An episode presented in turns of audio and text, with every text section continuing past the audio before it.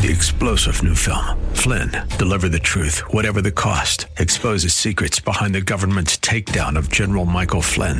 Flynn knew what the intel world had been up to. He ordered the first audit of the use of contractors. This set off alarm bells. He told the truth. He was the most dangerous person for Donald Trump to hire. They had to get rid of Flynn. Flynn, deliver the truth, whatever the cost. Available now. Watch it today. Go to salemnow.com. Salemnow.com.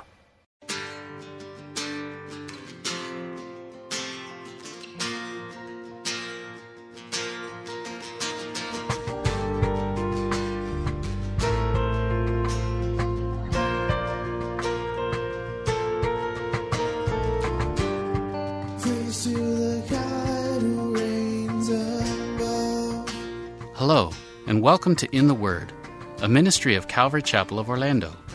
We hope that God speaks to you today as we continue our study verse by verse, chapter by chapter through the Bible with Senior Pastor Will Ramirez.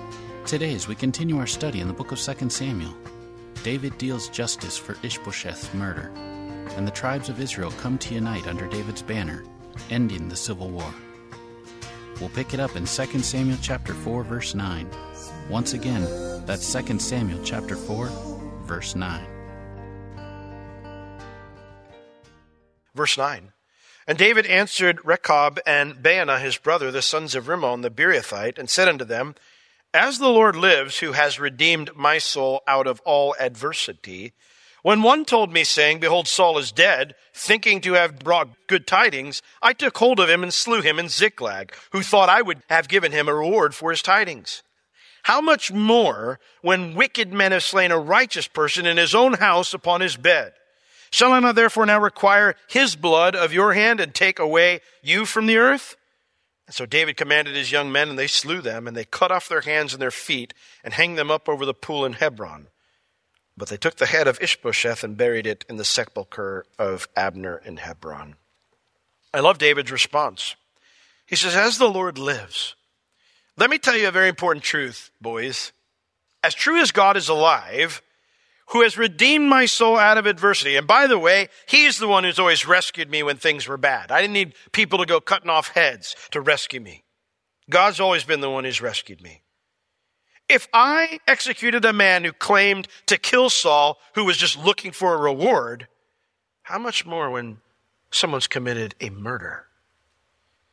How much more when, a wicked, when wicked men have slain a righteous person in his own house upon his bed? The word righteous there means innocent. I don't think David is saying that Ishbosheth was a godly man or never did anything wrong.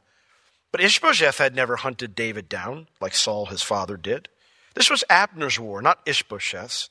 And Ishbosheth hadn't done anything worthy of execution, let alone being murdered. And so, David, who is a godly king, must execute these men for their crimes. And so he says, Shall I not therefore require his blood of your hand and take you away from the earth?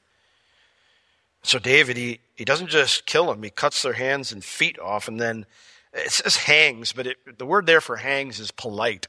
It, it, they hung all right, but it's because a spear was shoved up through the, their spine all the way through their, their head. And so uh, that'll give you a beautiful mental image. So David impales their mutilated bodies on a spike to make it clear what he thinks about what people who do this type of thing, how he feels about it. And he's not cool with it. David makes it very clear that he does not approve of what they've done. He doesn't want anyone to think these guys were hired or that he was okay with what they did. And in contrast to how he dishonors them, it says, But they took the head of Ishbosheth and buried it in the tomb of Abner in Hebron. Again, David honors the slain, trying to make it clear to everyone that he never wanted this war and he was not in favor of reuniting the kingdom through evil means. There's an idea called pragmatism out there, and it's the idea that the ends justify the means. That is not a biblical idea. The means need to be God's way. The ends never justify doing things opposite of God's way. Period.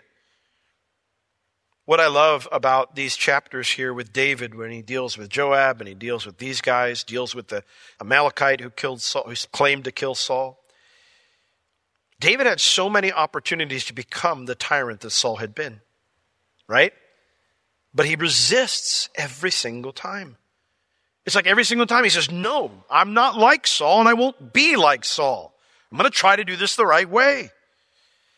And this is one of the reasons why David will be beloved by so many, even though deep divides do exist in the nation. It's why David is remembered as Israel's greatest king, even though he wasn't even close to perfect. You see, David didn't make this about himself. He made it about what was best for God's people. Now, because David handles this the right way on multiple occasions, this gives the other tribal leaders courage to believe that peace might be possible. And so, chapter 5, verse 1 Then came all the tribes of Israel to David unto Hebron, and they spoke, saying, Behold, we are your bone and your flesh. Also, in time past, when Saul was king over us, you were he that led out and brought in Israel.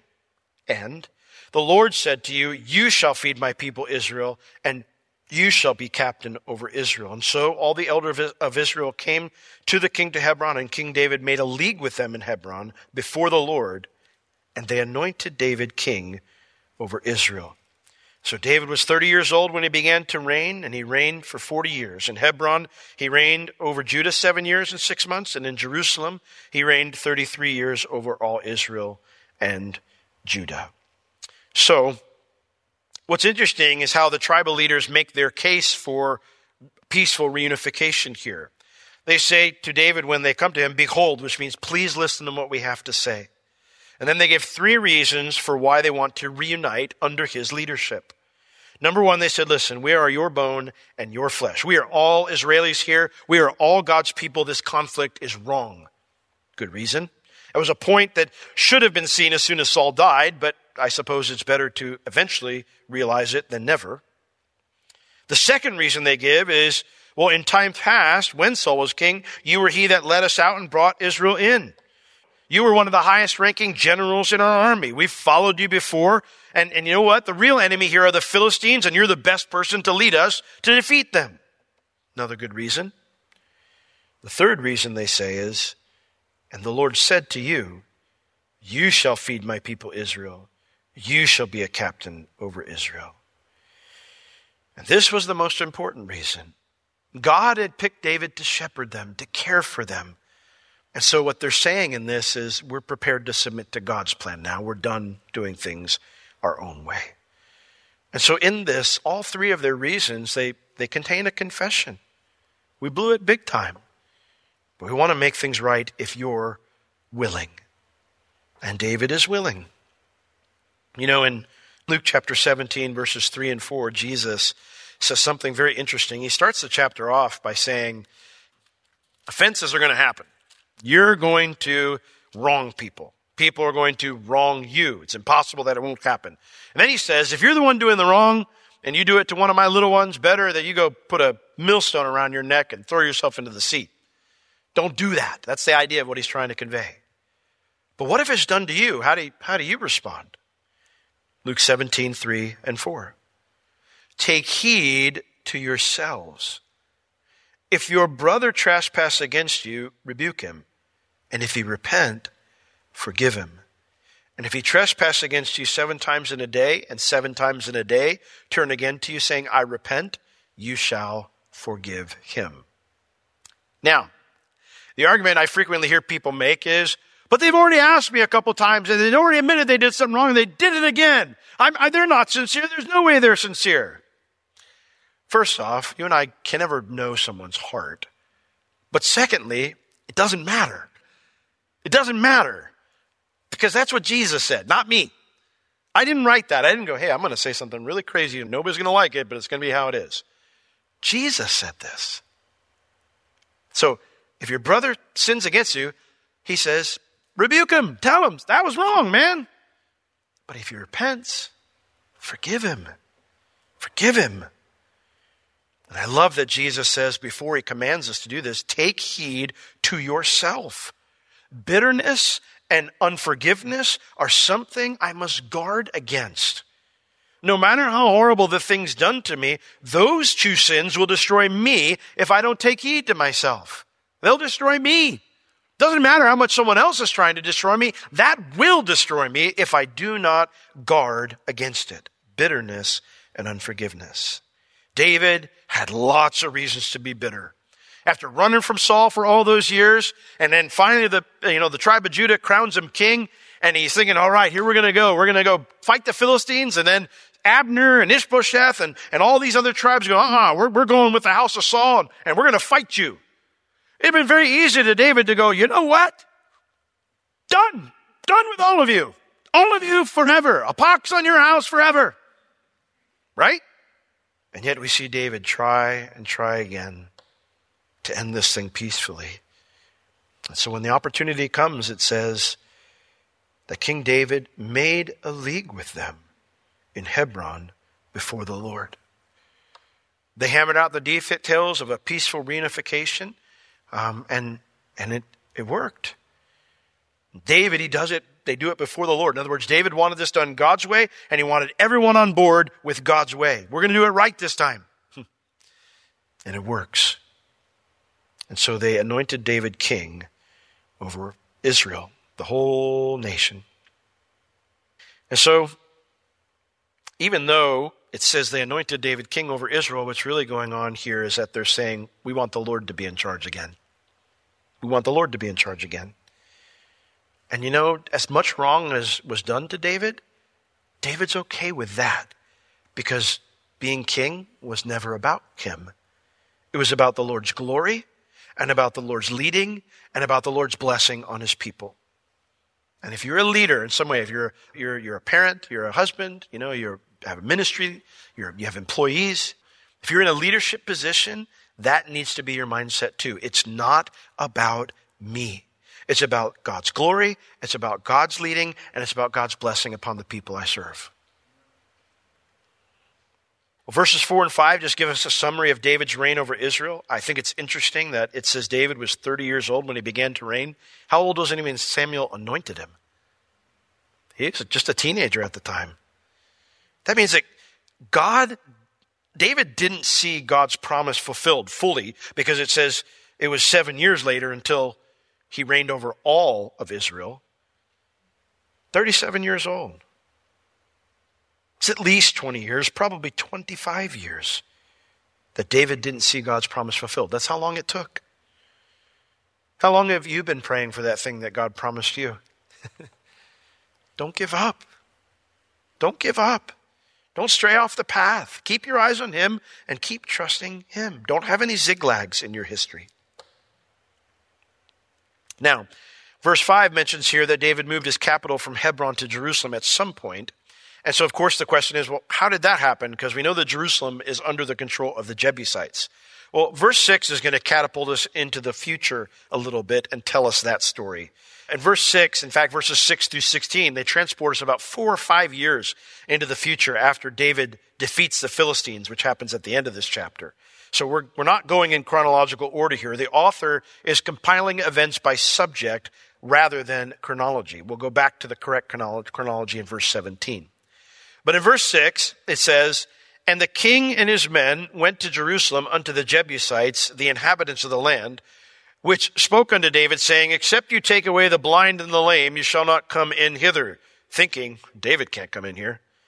Nevertheless, David took the stronghold of Zion, the same as the city of David. And David said on that day, Whosoever gets up the gutter and smites the Jebusites and the lame and the blind that are hated of David's soul, he shall be chief and captain. Wherefore they said, The blind and the lame shall not come into the house. So David dwelt in the fort and called it the city of David, and David built round about from Millo and inward. And David went on and grew great, and the Lord God of hosts was with him. So we start here with David taking Jerusalem from these overconfident Jebusites. Now, Jerusalem is a city we have met before this. It's been mentioned a few times. Melchizedek, uh, the king priest who visited Abraham after he rescued Lot, remember? And Abraham paid him tithes, and then he came with uh, bread and wine, remember? He was from this city. Joshua mentions Jerusalem as one of the cities that Israel failed to conquer. But from this chapter on, Jerusalem will become the most important city in the Bible. It will become the most important city in the Bible, which is why the author breaks chronology. Now, I have to warn you, If you are inclined to be politically correct, you might want to close your ears for the next few verses. All right? Because this is not politically correct at all. It says that when David came up to fight against the Jebusites, that they said unto him, they cried down from their walls, unless you take away the blind and the lame, you're not coming in here. Thinking, and they're thinking to each other, no way David can take this place. The phrase here is, we don't even need our best soldiers to defeat you. Your army's so pathetic we could defend this city with our disabled people. Yet it says, nevertheless, despite their confidence, David took the stronghold of Zion, and he called it the city of David. Sometimes the Temple Mount is called Zion. Sometimes all the hills around Jerusalem are called Zion. But the southeastern hill that is known as the city of David is the original Mount Zion. And so, how did David pull off taking a fortress that Israel hadn't been able to take for centuries? Well, verse 8. And David said on that day, Whosoever gets up to the gutter and smites the Jebusites and the lame and the blind that are hated of David's soul, he shall be chief and captain. David, again, not exactly politically correct here. We'll start off here. It mentions whosoever gets up to the gutter. There was a water shaft that was heavily guarded. If, if we ever go to Jerusalem again, um, we, we go through that shaft and we walk through it actually. And you see where the people of Israel, the army, had to fight to take the city. We will go to the ancient city of Jebus is what they called it. David named it Jerusalem. But we will go to the, and see the city that the David fought against. Uh, it's underground. They've dug it out and excavated it and you go underground to go see it. It's pretty cool. So he says, listen, this is our only way in. We can't, you know, can't scale the walls, or anything like that. It's our only way in. So whoever gets up that gutter and takes the city, he'll be my new general. He'll be the chief and the captain. Wherefore, and, you know, David basically what he says is, you know, and, and he makes this little comment in here, whoever smites the Jebusites and the lame and the blind that are hated of David's soul. David basically says, Hey, they said, hey, you couldn't be, we don't even need our best soldiers. We can have our disabled people defend the city and you couldn't take it. And David says, yeah, you're all disabled. That, that's what he's saying. He says, they're all disabled. And he says, you guys, and then he goes, and you guys know how much I hate disabled people. And then all the Israelites are like, ha, ha, ha, let's go get them. So he's not politically correct. These are soldiers talking here, and there's definitely some soldier speak. And so they go up and they take the city. Wherefore they said, after they take the city, the blind and the lame shall not come into the house, David's palace in Jerusalem. We'll find out more about that in verse 11. But apparently, David never let the Jebusites forget this taunt that they made. Anytime a Jebusite wanted to come into his palace, he said, No, I hate disabled people. Get out. So he reminded them of how they had teased him. Uh, if you have a King James version here, and again, I'm not saying it's right to do this, it's just how they talked. If you have a King James Version, you'll notice that there are some words in italics here, the part where David says he shall be chief and captain. And that's because it's not here in the original text. However, we know this is what David said because 1 Chronicles 11:6 tells us that that's what he said. So in 1 Chronicles 11:6, it, it says a little bit more. It says, "And David said, whoever smites the Jebusites first shall be chief and captain." And so Joab, the son of Zeruiah, went up first and he was chief. Now, if Joab became the new chief, that means at some point in the four or five years before this happened, David fired him. Because Joab was David's general before he killed Abner. And so when David makes this claim, Joab says, Get out of my way, I'm getting up there. And Joab is the one who led the charge through the water shaft and took the city. And so, can you imagine what it was like for David? You know, he looks down, he looks up to the city, and all of a sudden he sees Joab up there waving a flag. Hey, uncle, I'm back. David can't get rid of him, even though he tries. Verse 9 So David dwelt in the fort Jerusalem, and he called it the city of David. And David built round about from Millo and inward. Millo, these were the outer terraces of the city before. Uh, Judges 1 verse 8 tells us that Israel did conquer all of the surrounding Jebusite dwellings that weren't in the fort. They just couldn't take the fortress. So it had become basically a, a, military installation only. Well, David, you know, these beautiful terraces, he rebuilt them on the outside of the fortress. And I mean, can you imagine the views, you know, from these terraces out and looking down in the valleys all around uh, Jerusalem? And he began to basically turn the hill into a real city again. And thus, It says David went on and grew great, and the Lord God of hosts was with him. So, David, we see a time where David's finally at peace. He prospers greatly. His fame grows, you know, because the Lord is with him. In fact, his fame grew so much that the Phoenician king of Tyre sought a treaty with him. Verse 11. And Hiram, king of Tyre, sent messengers to David and cedar trees and carpenters and masons, and they built David a palace. And David perceived that the Lord had established him king over Israel and that he had exalted his kingdom for his people Israel's sake.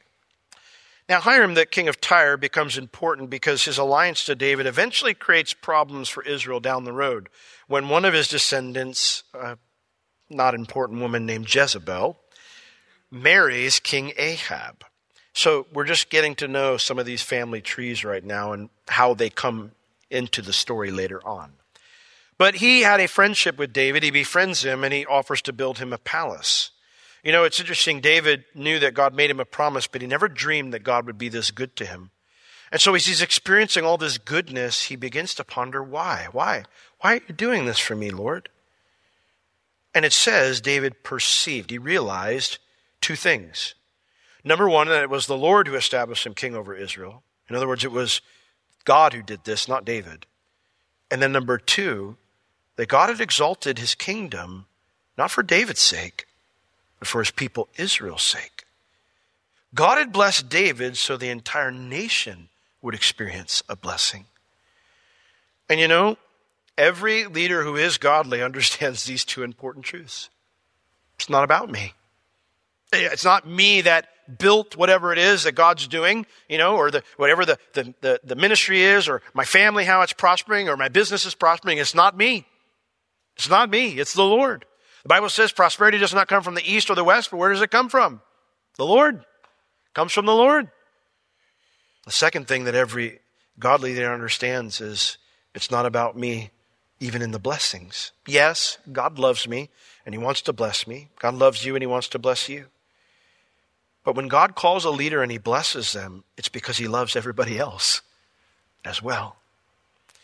The leader is not greater than those they lead. They're part of the group that God wants to bless, and this is the role they play in that blessing. Now, here's what's cool about that. Realizing those two truths that it's God who does it, you know, it's God who prospers it, and it's the Lord doing it because he loves his people. Realizing that takes the pressure off. Basically means I'm not the one building something, you're not the one building something. And it keeps our pride in check because it reminds us that we're servants, not rulers. Right? We're servants.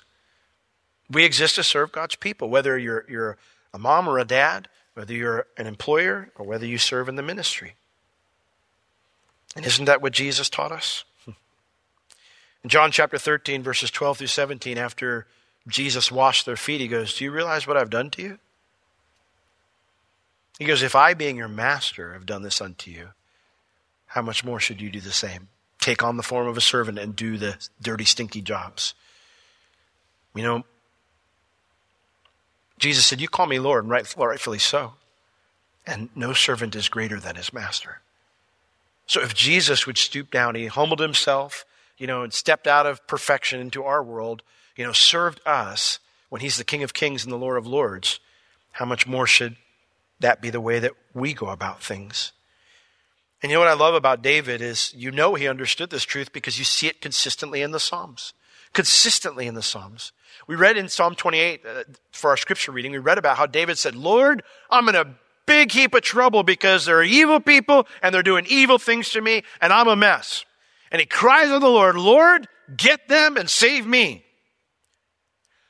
And then when he says, Lord, you did it. You did it. You rescued me and you saved me. But then in the last two verses, David says this Psalm 28. He says, The Lord is their strength. He is a saving strength of His anointed one, he, the King. Save your people and bless your inheritance. Feed them also and lift them up forever. David's heart, when he got out of this trouble, was he's like, you know what, Lord? You didn't just do this for me, you did it for them.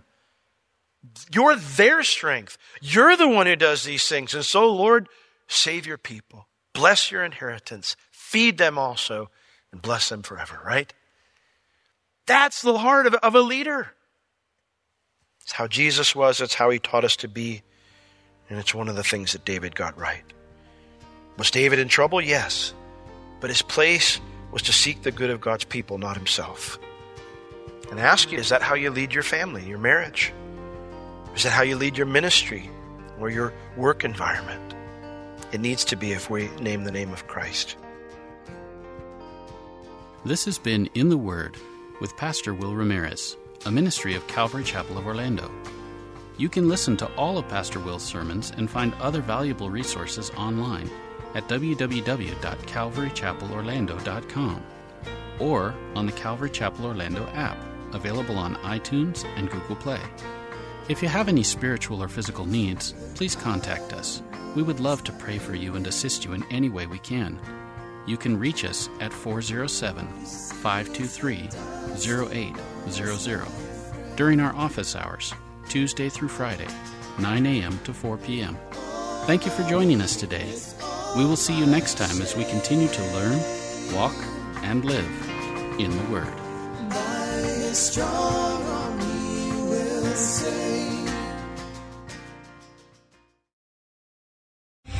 Three star general Michael J. Flynn, head of the Pentagon Intelligence Agency, knew all the government's dirty secrets. He was one of the most respected generals in the military. Flynn knew what the intel world had been up to. He understood its funding. He ordered the first audit of the use of contractors. This set off alarm bells. The explosive new documentary, Flynn, Deliver the Truth, Whatever the Cost, uncovers the facts behind this scandal. Flynn told the truth. He was the most dangerous person for Donald Trump to hire. I find out the worst enemy that I'm going to face in my life is right here in America. They took my assessment and they wanted me to change it. And I was like, I'm not changing it. They had to get rid of Flynn. With in depth interviews, archival footage, and never before seen personal records of the man behind the headlines. I just felt like I was drowning. Flynn, Deliver the Truth, Whatever the Cost. Available now. Watch it today. Go to salemnow.com. Salemnow.com.